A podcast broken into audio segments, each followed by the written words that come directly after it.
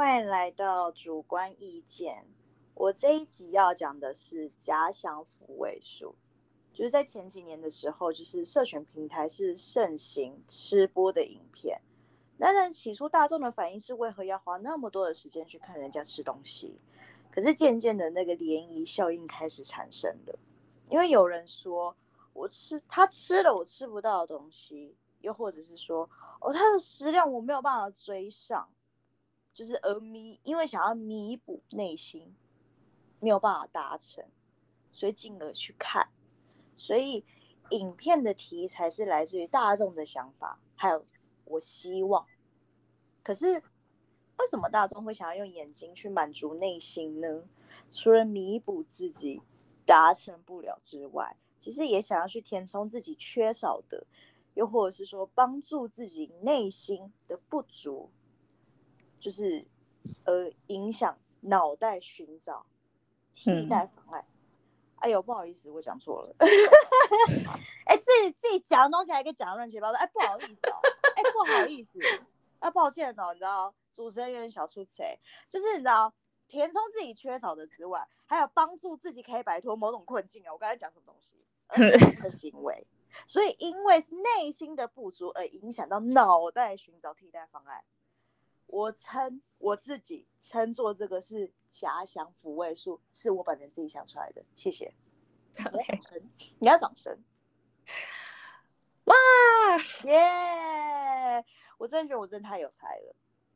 然后呢，因为自己各种原因，呃，因为各种原因吃不到想吃的东西，又或者是做不到想做的事情。然后，但是因为这些欲望是需要有排泄的，就是要要排泄，要出口排泄。排泄对，所以 是是是要排泄，对，人要排泄。我们不管是情绪也好，又或者是生理方面也好，都需要排泄。对，所以说转而去看人家吃播，又或者是 vlog。那我自己是觉得是说，早期其实像刚吃播刚出来，还有 vlog 出来的时候，其实那时候我就会觉得说，我为什么要看他的日常？又或者说，我为什么要去看他吃东西？I don't care。嗯嗯嗯。哎，很奇怪哦。某一天看了一个掉落去，因为然后就一直往下看。嗯，我自己个人认为最主要的原因是因为其实现在大部分大家都在上班，那其实你每天的生活都是一成不变。那你其实你上班完，你你上班然后工作，你下班完之后，其实你回到家其实很累，你只会随便想要买个东西在家里吃，然后吃完之后就是赶快休息，然后每天日复一日这样子。那你说啊，假日可以跟朋友出去啊，又或者是去约会啊，可以啊，可以啊。可是你知道，人又会某某种程度又会弥补心态。我礼拜一到礼拜五就这么累了，我假日想在家里好好休息。嗯，然后每个星期都这样子，然后你根本什么事也没有在做，就只有啊，对啊，对，就是单纯只有上班。所以其实像这种像这种吃播，又或者是这种 vlog，就是因为他们吃播可以吃一次可以吃超多东西，因为他们有时候吃的东西不是一个地方就买得到，他们有时候可能特地去那个地方买那个东西，嗯嗯或者是特地去那一家店去吃一大堆。可是这就是这不是你平时会想，就是你平时不太可能会去做的事情。还有 vlog，就是时不时的是哦，我今天出这边玩，我今天去那边玩，然后你看的时候觉得说，哦，原来那边有这样子，哦，原来那边有这样子，哇，然后就觉得，然后你就在家里看这影片，觉得哇，我好像也出去一趟，已经没错一趟了，家乡抚慰术，这就是家乡抚慰术，各位你们懂了吧？可是因为没办法。就是疫情期间，你能去哪？你能吃什么？你只能在家看这些啊！你算了吧，你就算疫情期间没，就算没有疫情，你也很常在家里。你算了吧，你 就是对，OK OK，对，是啊，是啊，对，所以我跟，那你相信我？但一般，我觉得一般很多人也是跟你一样，就觉得哦，上班好累哦，啊，我就想耍废，我要在家里，我要怒躺，我要怒看，这样。对，你想说一个很棒的字，怒躺，怒看。对。对，因为礼拜一到礼拜五不能随，应该是说，呃，也不能说到礼拜五，因为你一礼拜五隔天是礼拜六，那个礼拜五晚上就开始怒躺了。对，的确是。对，礼拜一到礼拜四啊，应该是说礼不是礼拜一，从礼拜日开始，因为礼拜日也不可以怒他，因为隔天要上班。对，所以变成是对，就一样，一个星期五天，就是你不能随心所欲，就是我就是想要，你知道，我想要花一整天的时间躺在床上。没错，对，没错。所以我会觉得，其实还蛮我我自己觉得说，YouTuber 的这一些的想那个影片的题材都会比较是朝这方面，因为就是大家会想看这个，因为大家会觉得说我平时都做不了，那我看其他人做，是有一种弥补弥补的心态，对啊？但试着回想，平日最安静的时候，也就是空虚的凌晨时间，然后你点一个吃播来看，那啊。通常这种点阅率都很高，因为就是堆积如山的炸物，要不然就是很大盆、很大盆盆装的冰淇淋，要求，那吃不出赛吗？哎，我很佩服他们，肠肠胃受得了吗？哎，盆呢，大盆呢，然后还有十人份的烤，等一下，十人份的烤肉，那个那个肠胃受得了吗？对啊，可是他们就这样吃哎。对，还有还有十公斤水桶装的泡面，要求我。有，我之前就是看到这个，真的是用命在吃哎，吃就是吃的都是平常人吃不了的分量。然后就是像那个拍影片的人啊，就是也是没有节制，一直吃，一直吃，一直吃，一直吃。确实啊，看这个样子的，看观看的人会觉得说，因为自己做不到，所以那种弥补的快感是会加倍。是啦，可是，对啊，对，我们看的当下觉得很爽啊，可是事后就会觉得说，哎，那那些人还好吗？他们还……我之前看到有一个人整理一个美国的吃播主，然后他就是整理他从刚开始吃吃播，一直做到他现在，也有一两年的时间，他整个从看起来是一个青少年的样子哦，就是很瘦，他整个吃成一个破百斤的大胖子啊。可他也赚很多，可是问题是他的健康也赔掉了。对，就嗯，哎，他是美国人，你知道美国的食物，美国不意外啊，美国不意外啊，美国很不意外。我知道美国 很，我知道美国很多胖子，对，对啊，对。然后像我自己本人，我想出的这个术语叫假想抚慰术。哎，我告诉你们。这真的是有，你知道，是这一个东西是真的有真实存在的。只是我的加强抚慰术这个词比较是白话，那比较学术界的词叫代偿心理。啊，我真的是受不了我自己。讲句实在话，其实那个时候那个加强抚慰术是我自己想出来的。然后那时候是小帮手就觉得说这个词这样子的一个心态，应该是有学术界是应该有去研究，所以还真的被他找找到这样。代偿心态就是代替补偿的这种心理的一个状态。我来看一下哦，嗯，这个就是他他他这个这一个在讲，就是说生理学上的意义是指说人体的一种自我调节机能，当某一个器官的功能。或是结构发生病变的时候，是由原本器官的健健全部分，又或者是其其他的器官来代替，而弥补它的功效。就就比如说，盲人能凭着特别发达听觉，因为他看不到了，所以转而是他的耳朵更听觉更好，因为要去弥补看不见这件事情。嗯，然后又或者是除了听觉很好。又或者是变成触觉很厉害，因为他一摸就可以知道说哦这个材质是什么，然后进而去知道说哦这是一个什么东西，因为看不到，嗯，甚至可以察觉谈话人的心境，哇，盲人这么厉害啊！应该是听听听这个人讲话的语调，所以可以知道这个人的心情，因为他看不到了嘛，所以他就凭凭那个辨别这样子，就是那个人的那个氛围感散发出来，而。我虽然看不，我虽然眼睛看不到，可是我是整个去 feeling 你这个人，就是那种感官更厉害就对了。嗯，哦，又或者是说，像失去双臂的人，就是嘴巴或是脚趾头特别厉害，一无阳刚哦，一无阳光，五体投地，五体不满足，五体不满足。好，那个是题外话。所以说呢，从心理角度去分析哦，代偿可以可以分为自觉还有盲目这两种状态。我们这里要更深入探讨。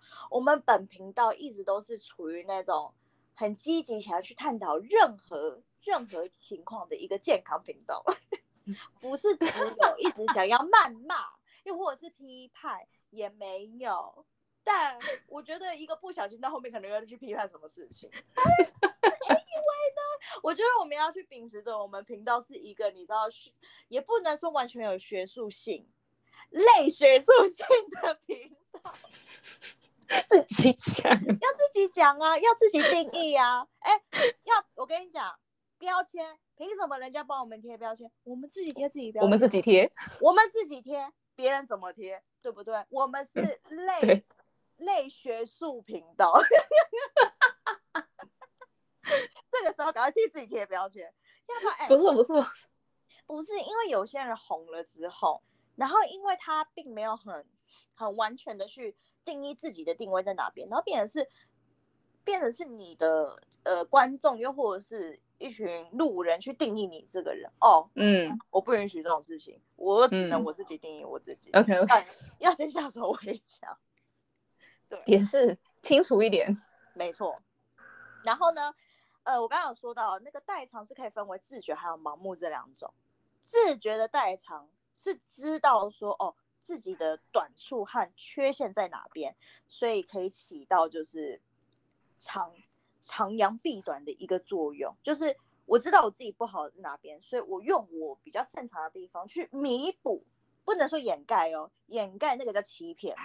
我们去弥补短处在哪边。嗯，狗真的很吵。嗯。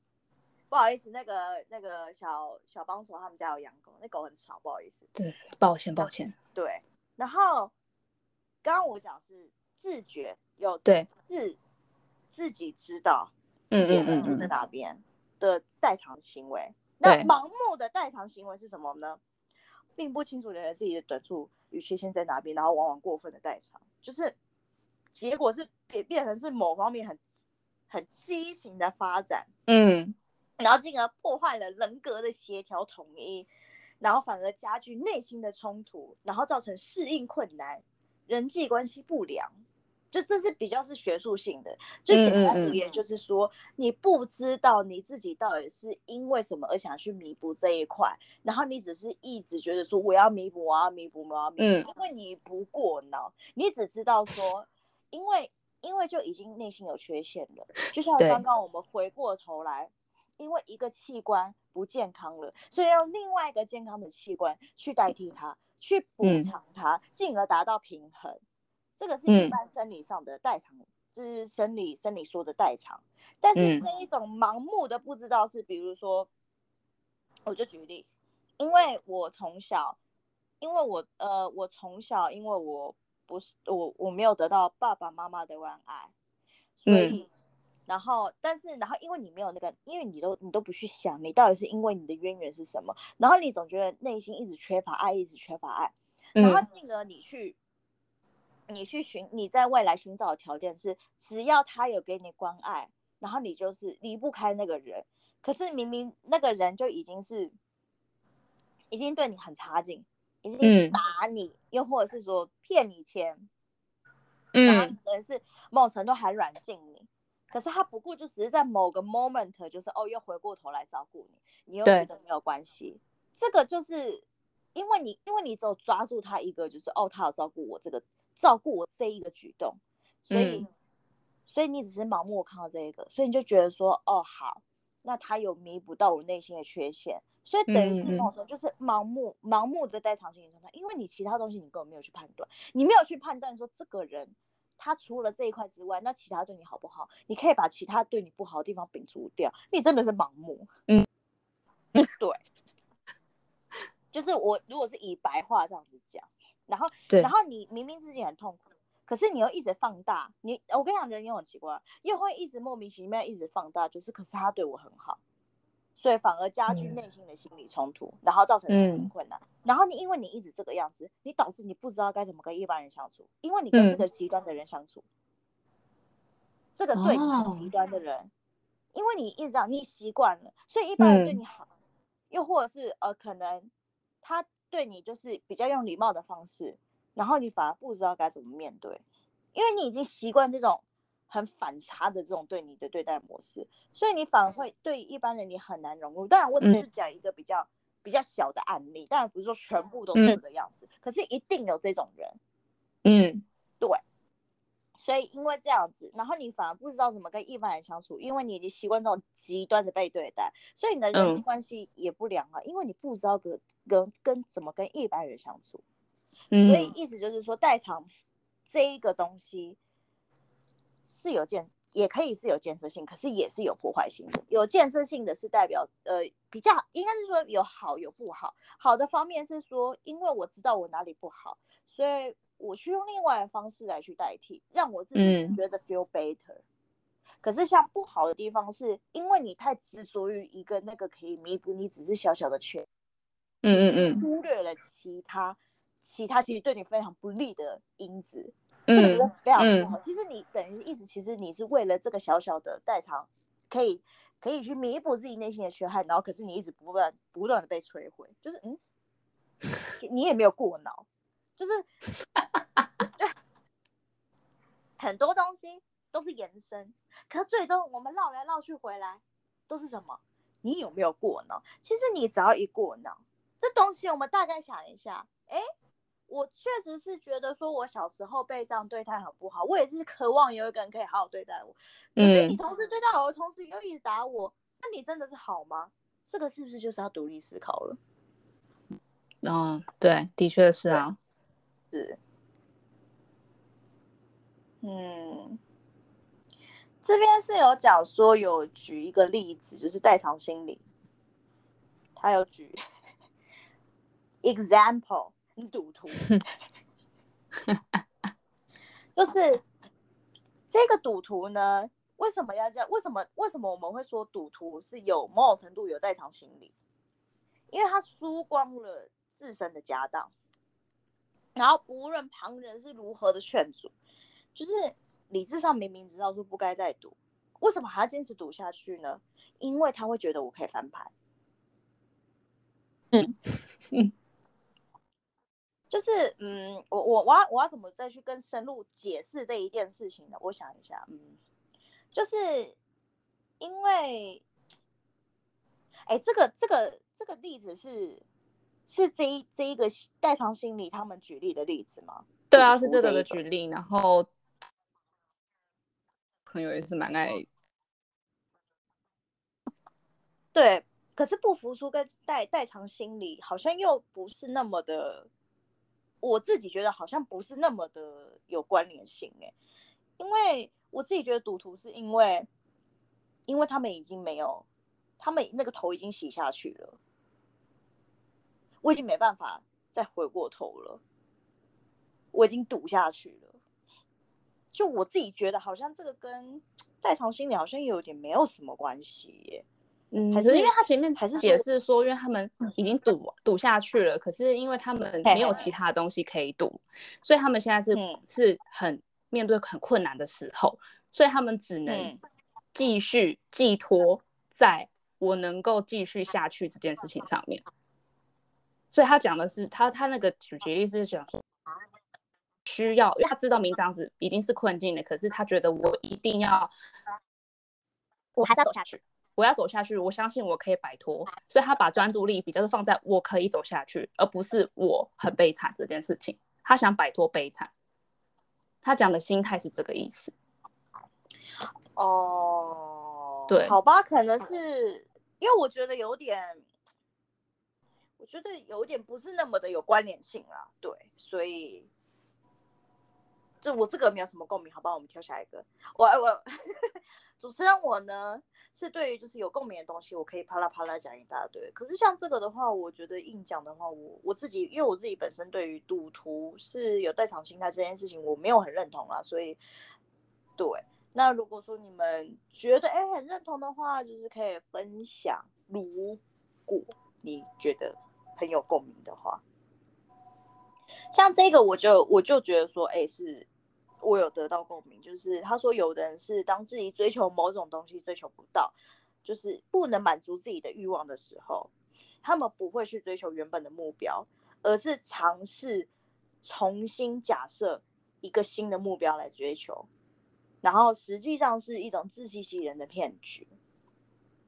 然后他们追求的目的目的是没有重新设立，而是找一个替身来代替，然后这个替身是可以追求得到的。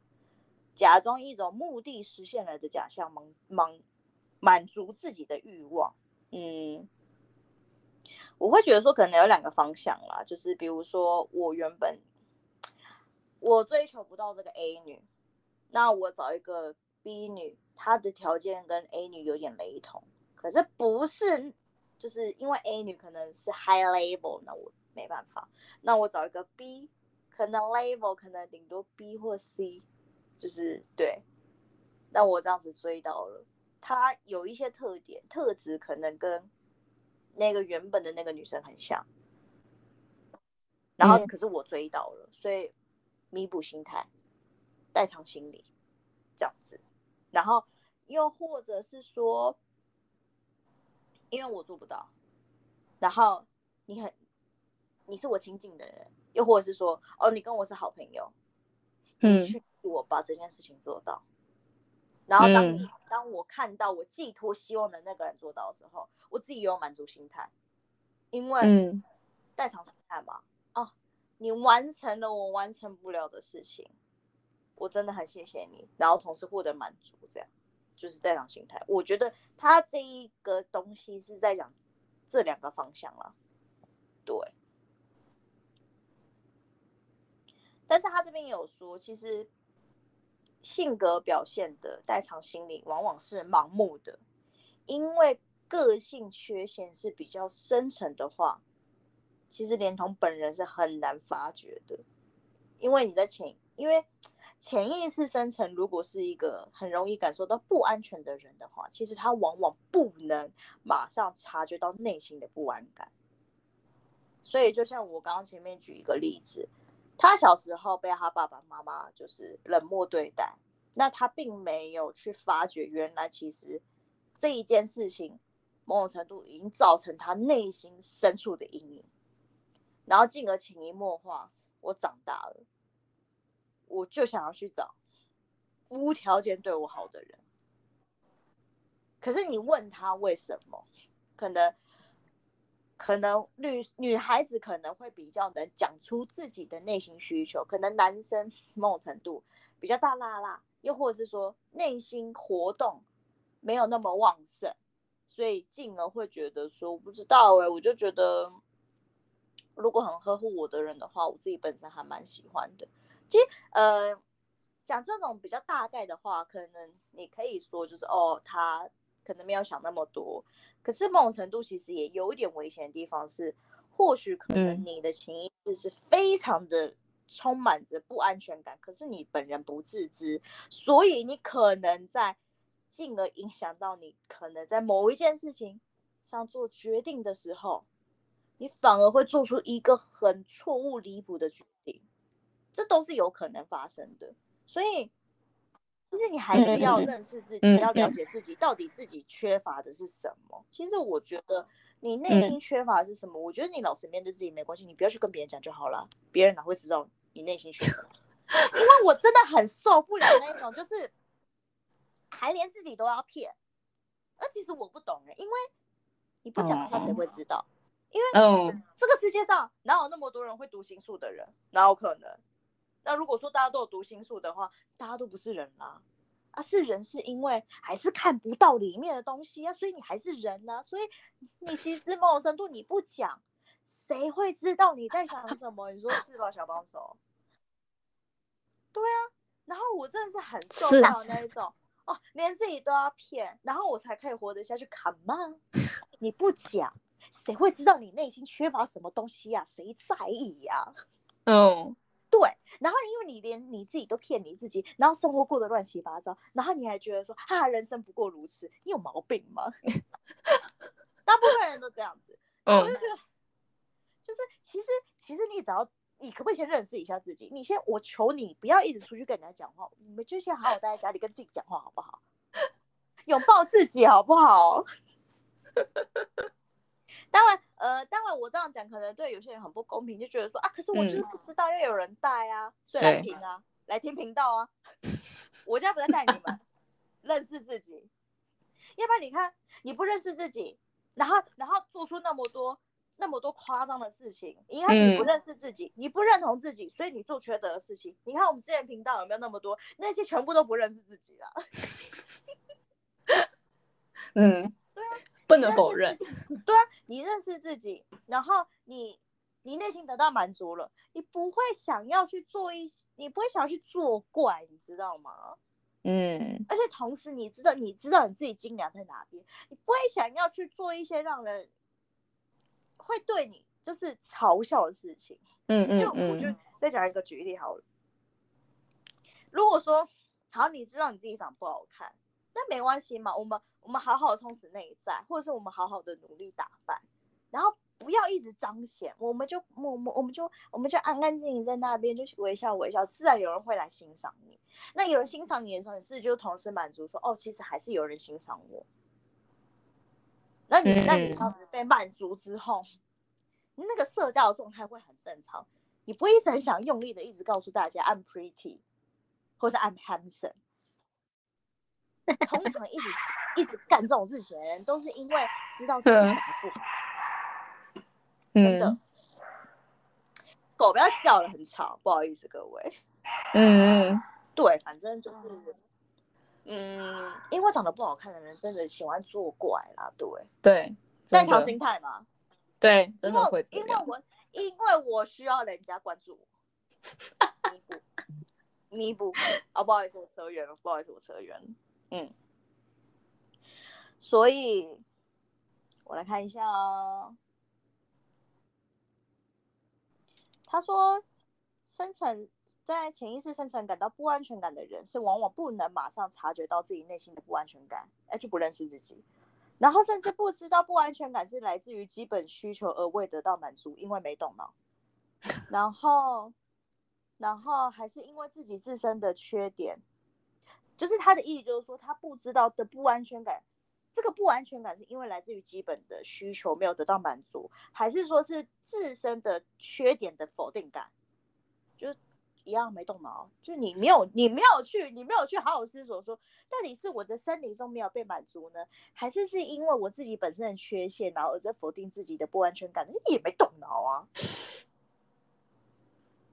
那还有还有还有就是。不承认自己的弱点和缺陷，很容易产生不安全感，蛮烦的。其实，对啊，内心的纠葛嘛，就是就是好哦，就是就是这样子也不安全感，那样子也不安全感，哇，就动脑好不好？你动脑，你想清楚，想明白了，就安全感就也不会那么的。就是就是也是容易就是会被满足，因为可是有些人会觉得说，可是我越想越觉得很不安全啊，我也越想越觉得不安的，嗯，因为你想错方向了。就我们动脑还是要对动脑对要动，可是你这个是你在那个方向完全不对。我跟他一定一定有说哇，你这个人真的是怎样话都有你在讲的，废话是我频道啊。要不然嘞，要不然嘞，我干嘛开一个频道，然后附和你说的话？那你开啊，那你自己也开一个好不好？我自己说吗？我不是，我频道不是一开始就主观意见了吗？嗯，对，然后就是因为，因为就是。就是这种人很烦，就是不承认自己，嗯，不承认自己的弱点，然后和缺陷，然后然后反而产生了不安全感，然后还不自知，所以便是说这种人就是很极极力的追求安全的代偿，嗯，然后然后就会导致就是很就是很 over 的事情发生。我们等下就来举例，就是因为不成熟的代偿心理的状态，然后导致然后发生很多悲剧。真的，因为你因为你没有很成熟，所以你一直一昧的一直觉得是说你就是你就是要补偿我的心理状态，就是你在勒索别人。其实我觉得不成熟的不成熟的代偿心理状态，其实就是会勒索别人。嗯，因为我就是觉得不安全感的，所以我要勒索你啊。所以其实你可以反过头来去讲那一些为什么喜欢情绪勒索的人，因为他们希望自己想的东西被达成，就是一种讲一句实在话，就是讲好听一点叫寄托，就是寄托心理。但是其实讲直白一点，就是他就想勒索你，因为他做不到。所以其实这种事情就是很常发生在。老人身上，又或者是父母身上，因为他们的其实他们心理中，他们觉得没有到很成熟。那真的成熟的老人，又或者是呃长辈，不会去用勒索、绑架的方式来要你达成他内心所想的东西。嗯，就他们其实没有很成熟。嗯，对，然后嗯。看一下哦，嗯，哎，你看，哎，我真的是你知道未卜先知，我都先讲自己的理论之后，然后接下来下一个，然后下一个文字就你知道，就就那叫什么，就例证了我的延迟。因为他这，因为他这边就讲啊，他这边有讲不正常的代偿心理，恰恰就是。因为不正常嘛，所以就是就自私，还有心疼小孩的，有个性又偏执的老人，就会超出理智、道德、脱离现实感官，一昧追求自身的内心的满足，去弥补情感上的缺憾，是不是？这上面都自己讲的啊，就是，嗯，对啊，然后。这边是有讲一个案例，是讲说，就是有一个老人，他在战争的时候就是丧失了独生子，然后因为他很悲痛，然后他就是一心把自己的母爱倾注在就是杨子身上，然后他这个杨子是他的一位救命战友的遗孤，所以他自然就是把这个孩子就是视为是亲生的小孩，但是这种。因为这种母爱发展成就是无原则的溺爱，就是很可怕。嗯，所以就是结果杨子当然就是被宠坏啦，所以就是成了败家子啊。然后之后他就还去犯罪，然后但是没想到，嚯，这个老人也很屌哦。这个这个真的，这个 婆要 要婆婆吗？还是叫这个奶奶？要叫那个奶奶好了，她千方百计的去阻挠 法律层，去阻挠法律去定。定罪他养子，这真的是很强，这超猛的，他超好笑，他超猛的，超有勇气的，他真的很强哎，所以他所以他也懂法律喽。就如果是这样子讲的话，没有啊，他没有懂啊，因为他后面后来还是被处罚的。哦，对啊，就是哦，好吧，就是以至于自己也是受到了党纪的处分。他没有懂啊，他就说。他说：“因为他就是呃，因为他会觉得说那个是占有的小孩，所以我要不惜一切的去保他。可是必然是说，这是这个报恩，还是是狮子之痛呢？就是他说是这两个都有交织的代偿心理状态。嗯，我觉得比较是狮子之痛啊。嗯嗯，因为我看起来很相似。对，因为我并不觉得说哦，他有觉得说就是。”啊！我要报，我要报恩呐！没有，我觉得没有。因为丢够了。哇哇 哇！岁旺打一工啊！就是，嗯，当然台台台湾的很多很多的长辈们也是，就是也是无条件的宠你啊，对啊。你大弟呀，无路用。哎喂。我觉得龙神他就是一个悲剧，为什么不讲话呢？对，没有我说他就是一个悲剧啊。反反正 anyway 就是他是悲剧啊。而且其实讲一句实在话，我觉得其实，在我们这个年纪，我以为就是那种哦，因为是长子，不想说不是上一个时代的事情嘛，就是我爸的那种，就没想到在我们这一辈居然还有，就我觉得有啊，有这种这种传统还遗留下来。我不知道我们我们的下一代啊，因为毕竟我还没生小孩，我们下一代应该这种情况很少了吧？哎，我不不能很肯定。因为我们的下一代，我们的下一代，他们的爸，他们的爷爷奶奶是我们的爸爸妈妈，所以我们的爸爸妈妈之后，嗯，OK OK，好，那一时半载这种观念可能还还还不会消失，不会到死绝，还会产生没错，没错，嗯，然后这边就就就举例，就是讲说，就是那个家长的代偿心理的状态是什么？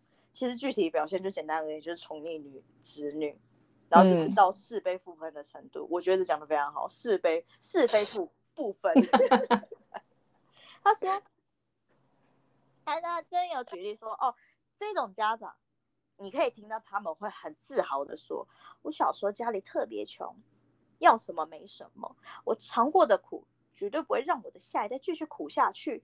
别人家的小孩买得起，我们家一定也要买得起，只要小孩高兴，就是贷款也没关系。完蛋了，悲剧出来了，真的。光这一句有没有？前面那个我都还觉得算了算了。最后一句，只要小孩开心，就是贷款也没关系。哇，你完蛋了，你们家 Q 嘎了，因为你贷款，你小孩绝对不会帮你还。哇，你完蛋了。嗯，而且绝对不会觉得说是有问任何问题。对啊，又是一又又是一个悲剧发生了真的。对。然后因为这些父母是因为自己小时候，因为。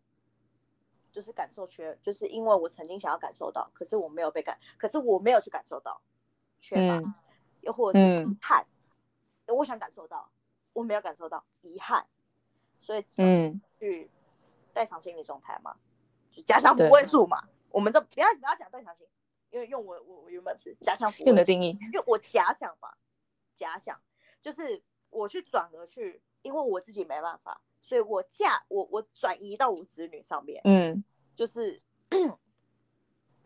因为下意识的想要给予满足，嗯，自身满足，因为我以前小时候我没有得到，对，所以我希望我的小孩可以在我这个年纪得到我想要的东西，所以。在我呃，在我小时候，可能想要吃好吃的东西，或是我想要玩好玩的玩具，我都得不到。嗯，所以我现在有经济能力，我给我的小孩吃，我买好吃的东西给他吃，我买好玩的玩具给他玩，然后一直狂买这样子，一直给，一直给，一直给，一直给。那你给到其实小孩麻痹麻痹，就小孩会觉得说你给我是应该的，啊，因为对，因为人人是一个很麻烦的一个生物，你给他太好呢。他就太多啊！你给他不好呢，有两种路发展，一个是哦会自立自强，一个是会怨天尤人。嗯嗯 嗯，真的真的真的，其实真的是这样子。各位，你们各位在场的各位，还有我们，我们都很烦。我们只要一个方一个方向没有被满足，就一直在叫。对啊，对，其实人人真的很麻烦。对对对对对，嗯，然后。呃，对，然后他这边有讲说，因为父母只是一昧的一直在给给予这一件事情，因为我给了，我觉得很骄傲。我看到我的小孩身上穿的东西，全部都是我买给他，我给他的。某种程度，你其实也把小孩带去炫耀，嗯，家里财富还行啊。你看，我对我小孩真的很不错，嗯，不，就是弥补小时候。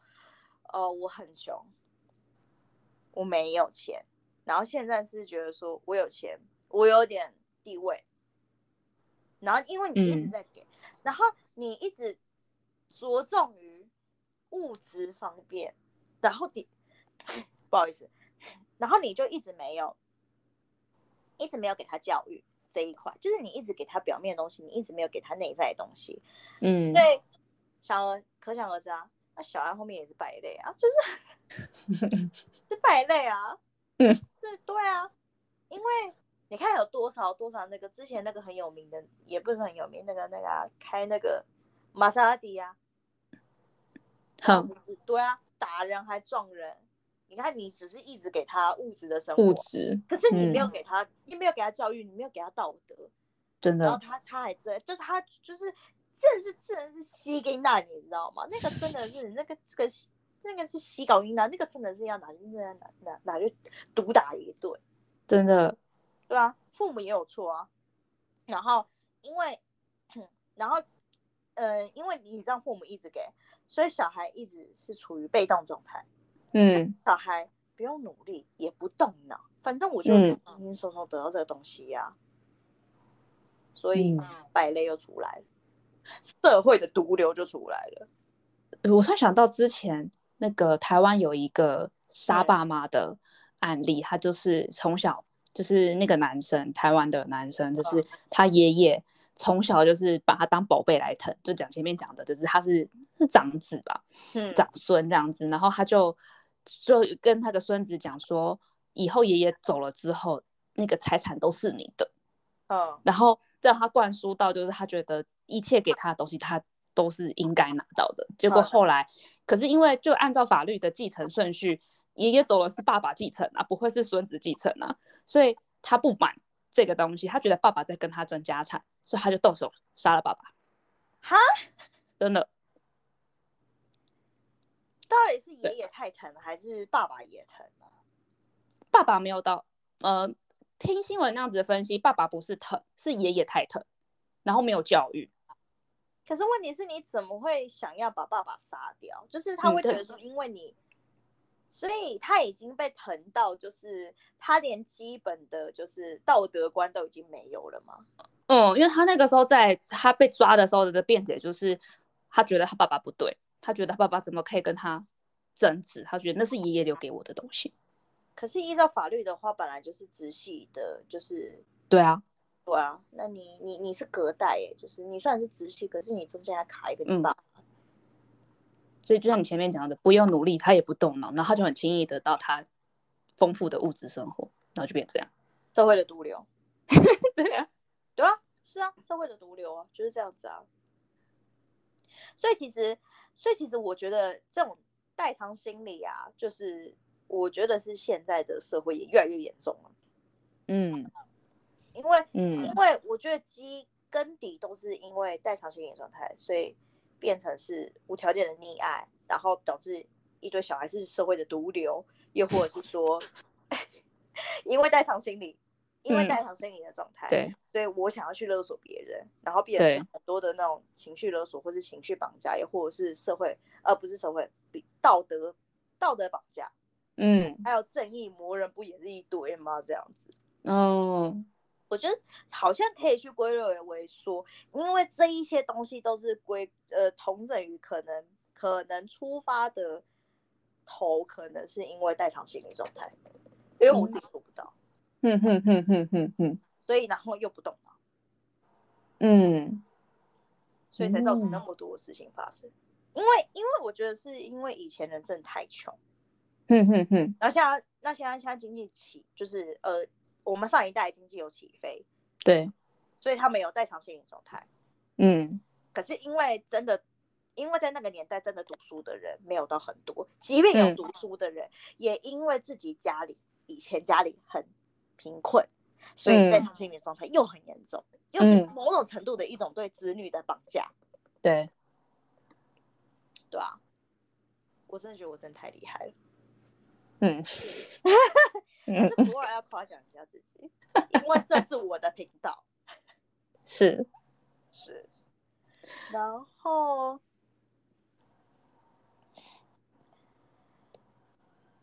嗯，这边嗯讲一样的，然后这边还有一个例子，就是其实就是一样嘛，就是。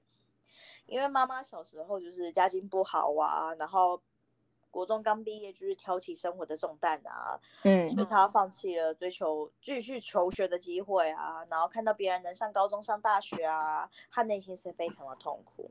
然后她在十十九岁的时候就和她就是现在就是老公结婚，然后婚后感情也不是很好啊，所以她把所有的希望。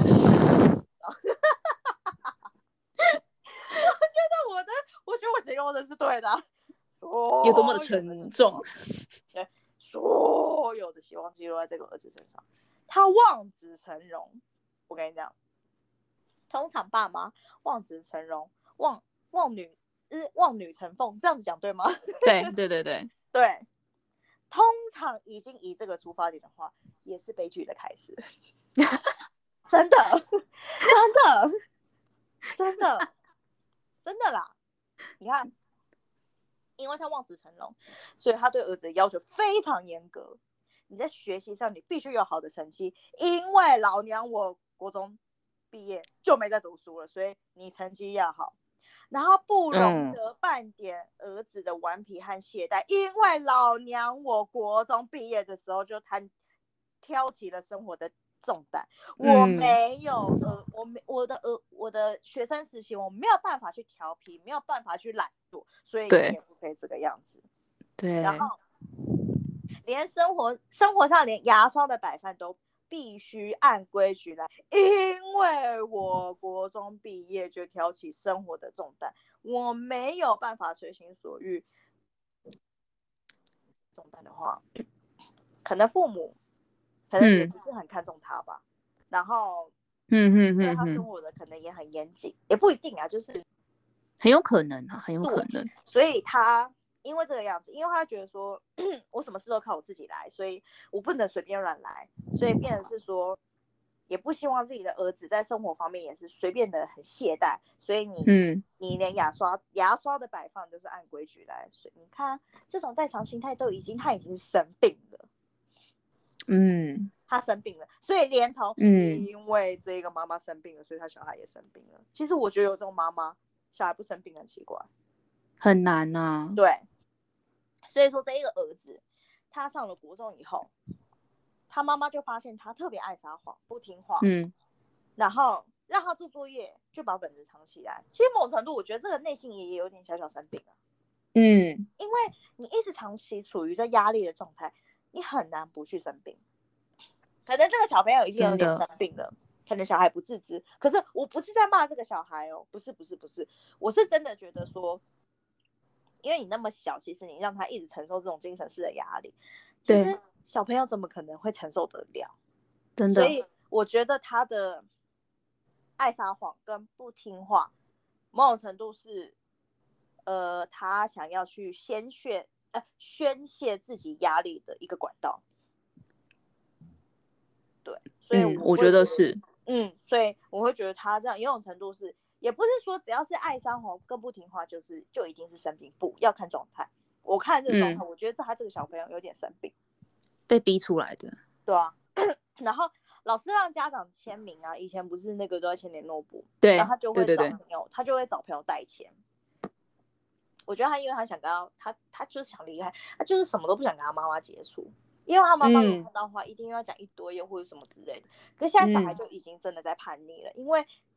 当然，小好像学生就是在国中时期都是会叛逆嘛，就是对对对啊。那那可是妈妈从以前就这么高压式的这样子一直压迫他，那个叛逆一定更严重啊。嗯，然后然后结果因为他他的联络部就是给朋友代签，然后然后被发现之后，然后父母还母亲母亲还狠狠揍他一顿。可是可想而知啊，就是你只会让你跟你小孩的关系越来越远。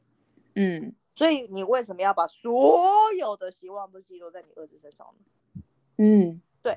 然后你，你看你，你，然后其实讲句实在话，你自己这样也很痛苦，然后你小孩也很痛苦。可是，对啊，为什么？就是，嗯，这个就是不成熟的代偿心理状态。你知道，这让我想到我小时候，就我们家，你也知道，我们家那个奇特的家庭。知道小时候，我我们家的家长辈都会希望孙子辈的小孩的国小。都可以考试考一百分，怎么可能一直一百分呢？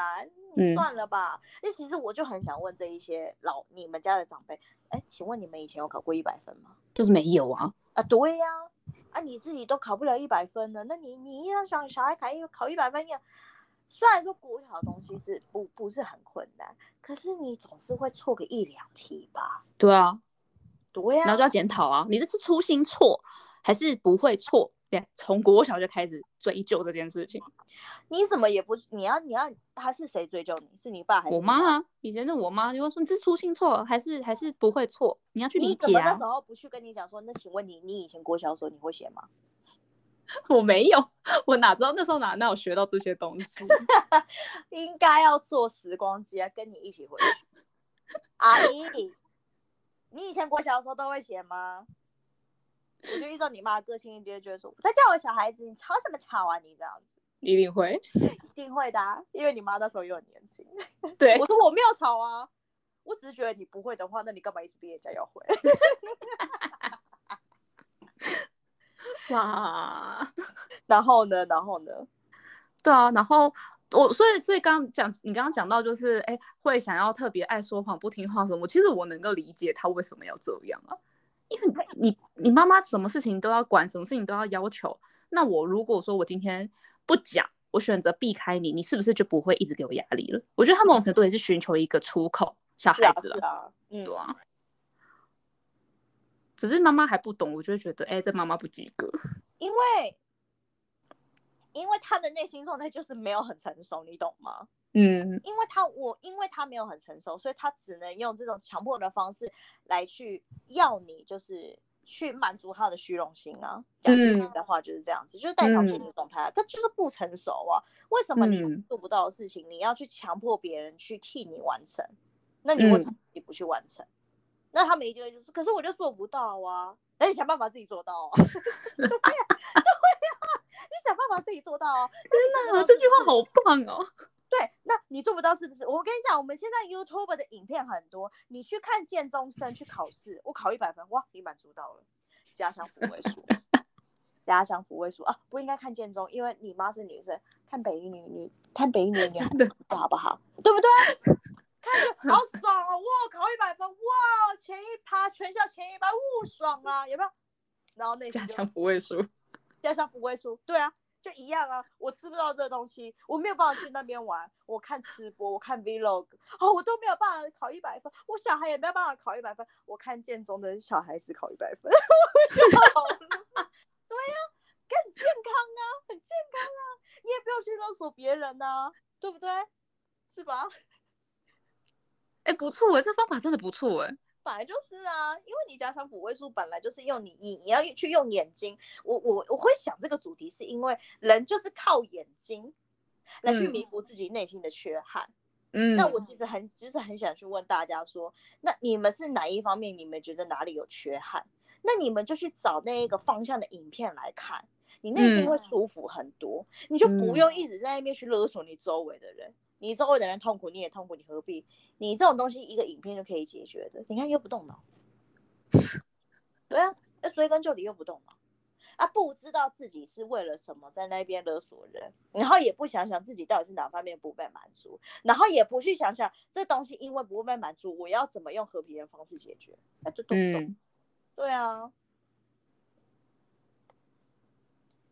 哎，啊你啊你你自己有什么例子？就是会用这种代偿心理状态，然后去勒索别人。你同事也好，又或是你上司也好，你家里那个不用讲啦，那个那个全部人那个样子，那个那个不用讲，那个真的不用讲。嗯嗯，我觉得我们家就是最多故事的的地方，对啊。但是你你知道，你知道你们家那已经听到已经觉得啊，这还好好好了好了好了，哦那样哦又那哦又来不意外这样，对，又来了，对，又来了又来了又怎么了？又干嘛了？哦好了好了好了好了好，不晓得，对啊，不是对你不耐烦，是对你家的人不耐烦，又来了又来哦哦哦哦哦，所以你你自己同事有没有就是类似像这种状态？有吗？嗯，我比较是不是同事，是以前求学时期的时候的同学，就是因为就想谈恋爱，少女心，然后可是就是没有找到自己恋爱的对象，所以就会透过迷偶像转，就是去补足他找不到他喜欢的那种类型的男生，就是他会透过看偶像去寻找他喜欢的那个长相的男孩子，然后去迷恋那个偶像，嗯。然后就一直看那个偶像的影片，原因是因为他他觉得他自己喜欢的恋爱的型跟他喜欢的偶像是一样的，可是他呃国中高中没有这种男生，没有没有他喜欢的类型，我遇到的比较是这种，哦，对，就是弥补，对啊，因为其实我知道偶像是他们也一直在打造，就是很像是假想男朋友的样子啊。然后，然后就是有有商机。说到这里，这我这迷偶像某种程度其实也是像假想风味素啊，因为我用眼睛去迷。嗯，对啊。哎，你这你举例举的还蛮不错的啊。嗯，有有有，你你有你有 get 到我这一集的，你知道？那个宗旨是在哪边？都已经录到这里了，我还不知道，这对哦。如果你不知道的话，我我可能下一集就没有你了。哇哇，我们要精益求精，好不好？我们频道不是只是为了批判而批判，是吧？是是是，我们要我们要言之有物，我们不要让人家觉得说，哦，我们只是随便找一件事情就在那边批评，哦，我觉得这频道也还好啊，一直批评啊。你给我来听家讲福位数，超不成熟。哎，我们这集内容真的蛮蛮丰富的，说真的。我觉得我们每一集都还蛮丰富的，就是就是讲一些比较是心理活动的状态。嗯，我觉得我们讲的还可以，还可以。但 maybe 一定有人说，我觉得还好。你来，我给你一个题目讲讲福位数，你自己发挥。你来啊，你来，你讲的很好。我邀请你来当嘉宾，真的，真的，真的。我这个人，我跟你讲，我不会妒，我不会嫉妒人才，我会惜才。我会觉得说，既然大家都那么好的话，一起来发光发热，我不会那边嫉妒。对。哎，说到嫉妒这件事情，前阵子跟我讲那一些女明星们，那个哦，那一边互相那一边争斗来争斗去，然后双面人。哦，真的，那那那真的太夸张了。他们，他们，呃，我来看，我来，我们再来探讨一下他们的内心缺憾是什么？因为觉得自己不够红吗？还是什么？你说再开一集吗？不是，我们现在就短短讨论就好。因为你要让我一整集去讨论女明星们那些下事情，我不想，就是我不想。他们为什么要这么双面？就是因为要去弥补，也不是弥补，要去掩盖自己人很差这件事情吗？还是，嗯，觉得那个他们的那个内心状态是什么？我现在没有任何的对于他们的心内心活动，我没有任何的共鸣感。好吧，那我们这一集就先这样子。这样也没有什么，既然不知道讨论什么，我们就干脆一点，我们就不要讨论，我们就点到为止。真的，我们就是这样子，我们有就是有，没有就是没有，我们不会特别在那边明明没有什么事情，然后硬要讲，然后听众也痛苦，然后我们讲的人也痛苦，我们频道都是这样子直来直往。我跟你讲，对，因为我们我们节目已经也出到一个程度了，我希望就是呃后面可能才来听的人，比较是以往后面的集数可能听啊。谁会那边？谁会拜托听众？怎么可能第一期开始跟你听？怎么可能？一定立马是最新几集在听。对啊，只是想要透过这个频频呃这一集来告诉新的人，讲说哦，我们的频道风格是什么？就是第一个，我们不允许其他人来来去定义我们是谁。允许，只有我们可以定义我们自己。然后 第二个，我们真的很讨厌不动脑的人，这个是唯一宗旨。对，唯二，唯二。对，这样子，这样大家听下来就大家知道我们风格是什么。然后我们第三个，我们不是只有会炮轰，我们其实还会讨论一些就是内心一些心理活动一些层面的问题，就是我们可能某个切角是什么，然后来去讨论说，哎，为什么大众会是这个样子？因为我不得不说，大众的很些很多的行为让我匪夷所思，所以我不得不想要去探讨到底是怎么回事。嗯，没错。对，那以上这一集就先这个样子。嗯，拜拜拜。